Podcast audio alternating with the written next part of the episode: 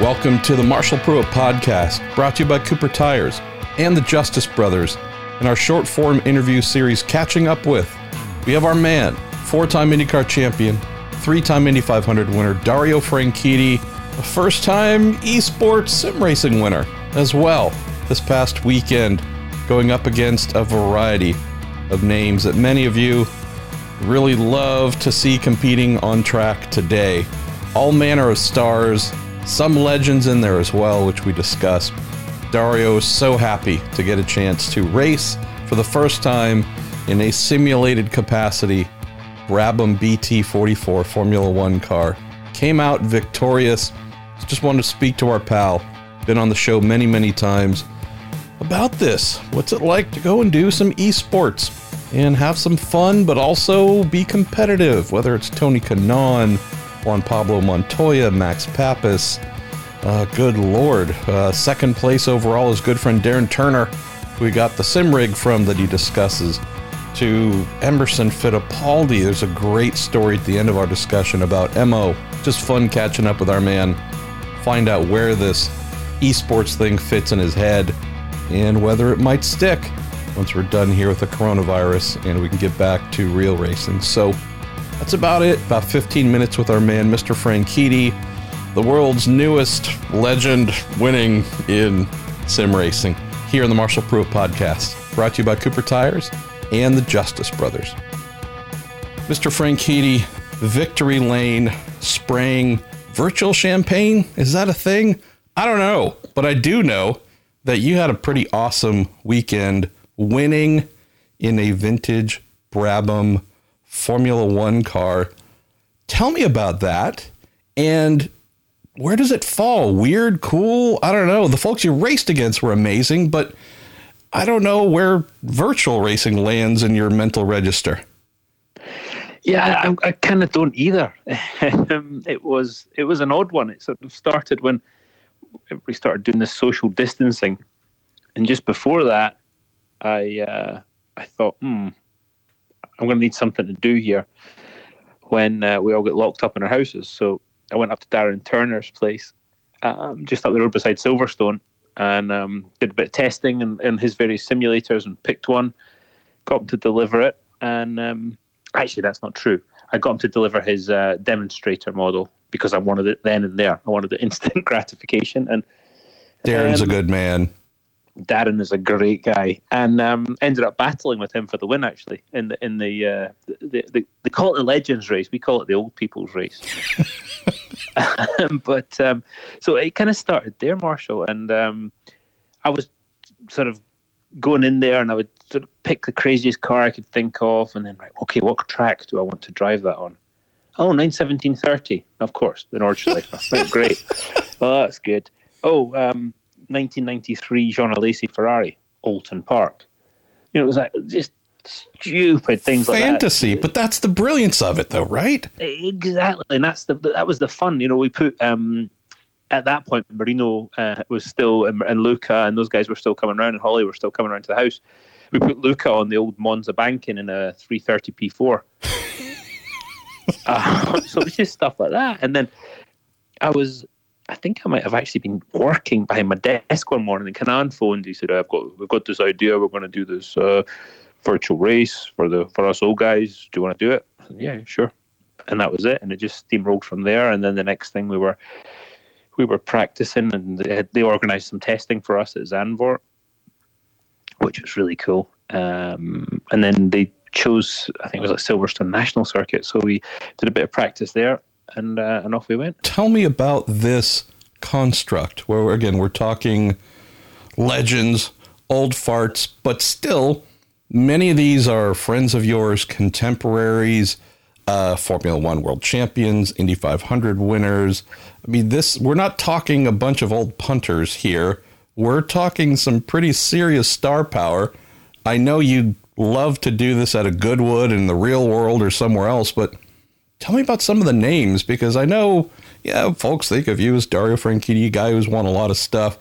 I know you looked at that entry list and were like, holy crap, I get to race you know, with this guy. Well, eh, the one person I looked at with respect there was Emerson Fittipaldi.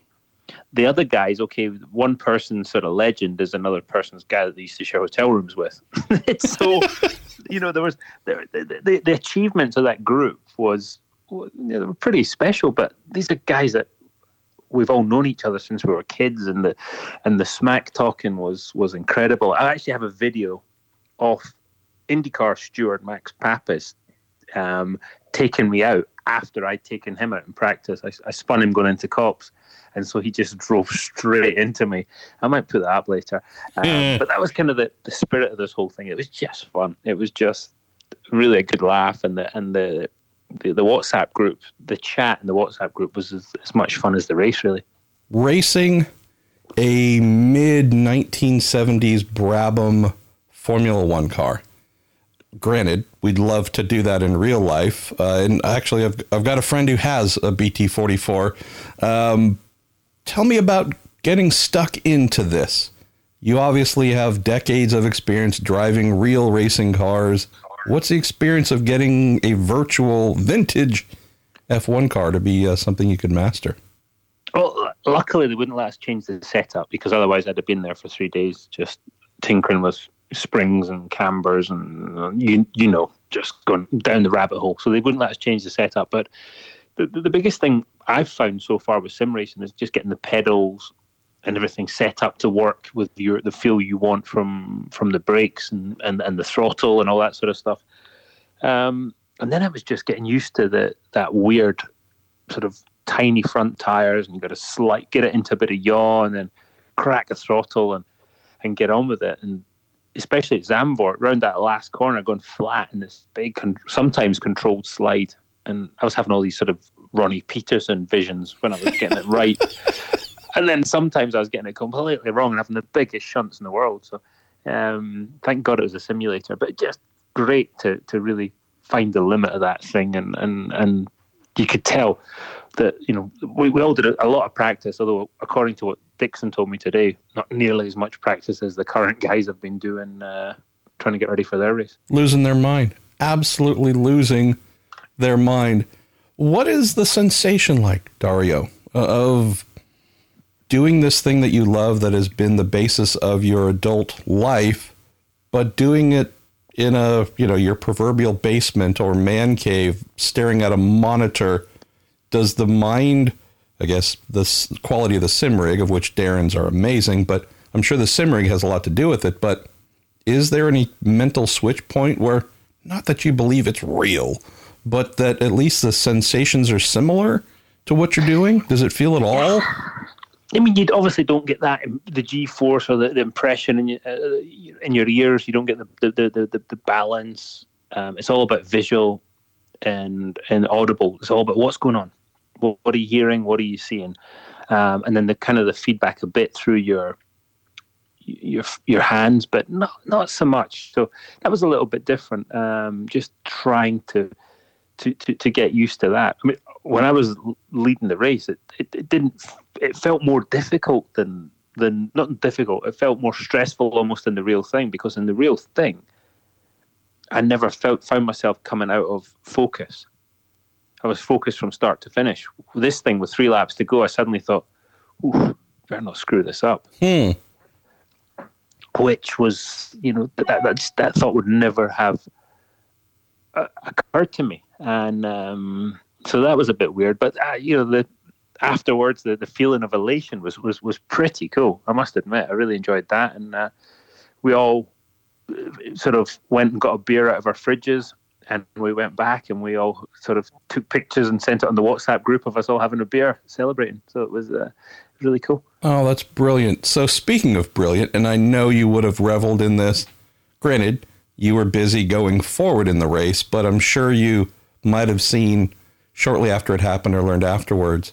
Our man Juan Montoya caught up in a first corner collision with Emanuele Pirro. I mean, you know, some of the some of the guys, you know, maybe don't stray too far from reality, right? So actually, this virtual racing could be fairly fairly accurate. Did, did you give uh, any folks, uh, you know, a proper proper tongue lashing for some of their their poor driving standards and whatnot? Nah, I mean it was it was so we, we we was so sort of again light-hearted when we were testing. We'd all end up in groups and sort of look for each other and sort of have a, have a race. Um, but you could tell who was sort of switched on. Obviously, um, Monty does a lot of sim racing. Um, besides the fact he's one of the greatest racing drivers you know ever. Really, he's pretty special. But he does a lot of sim, um, so we expected him to be quick. But Pirro was quick from from the off and I don't know how much he does at home, but he was he was fast too. So um, the, the, those guys were, were, were pretty interesting to watch. But, but, you know, Monty doing that, I think he just got caught out. I think he didn't expect uh, Emanuele to lift because Monty's pretty clean. You know, for all his his sort of attitude and the way he he does things. He, I I always found him one of the cleaner drivers um, to race against, and he but he was that guy that he didn't give you two centimeters when you only needed one. At least we can assassinate his character for no good reason. I guess is what I'm really getting oh, at assassinate here. it for other reasons, absolutely. I mean, uh, just yeah. a deplorable human being, but yes, good at least behind the steering wheel, virtual or not. So, Dara, where does this fall? Where, where does this this league, this Legends league, where does this fall? Just in the annals of what you enjoy and your ability to have fun. We know that we're shut down. We know that we have this global lockdown going on. Is this something that even when we get back to real racing, you think it might be fun to join up with these nut jobs, some of them proper legends as well, uh, and still do this just for fun? Or do you think this is more of a, a disposable thing to keep oneself amused during this uh, shelter at home period? Nah, this this is um, something I've been thinking about, and the, the the, the sort of shutdown was that was really the catalyst to doing it. And I, I think I'll, I'll keep doing it. Nothing, nothing for me is replaces doing it for real. Just nothing does. But I can't. You know, I can I, I can do Goodwood. I might do Silverstone Classic, or I might have. I'm, I don't know if those events are actually, you know, how how they're going to happen. But even if they do this year, it's sort of a couple of times a year. This thing I can get in, and I can drive. You know, a very close approximation of some wonderful cars at crazy circuits that you know I could never they, they just don't exist anymore. And and so from from that it's uh, it's really really good fun and um, it's it's a it's I think it's a fun way of bringing a whole new bunch of people into to our sport and hopefully people that are you know they're they're they're, they're out there racing um, on their sims they become you know more race fans because they see you know they see the IndyCar guys doing their race. They see us old guys having our our race. Um, you know, the, the, this this weekend. Last quick question. So this past event, the first event, not the first, there will be more. What starts happening in terms of cars? Do you think that folks will be using liveries and such?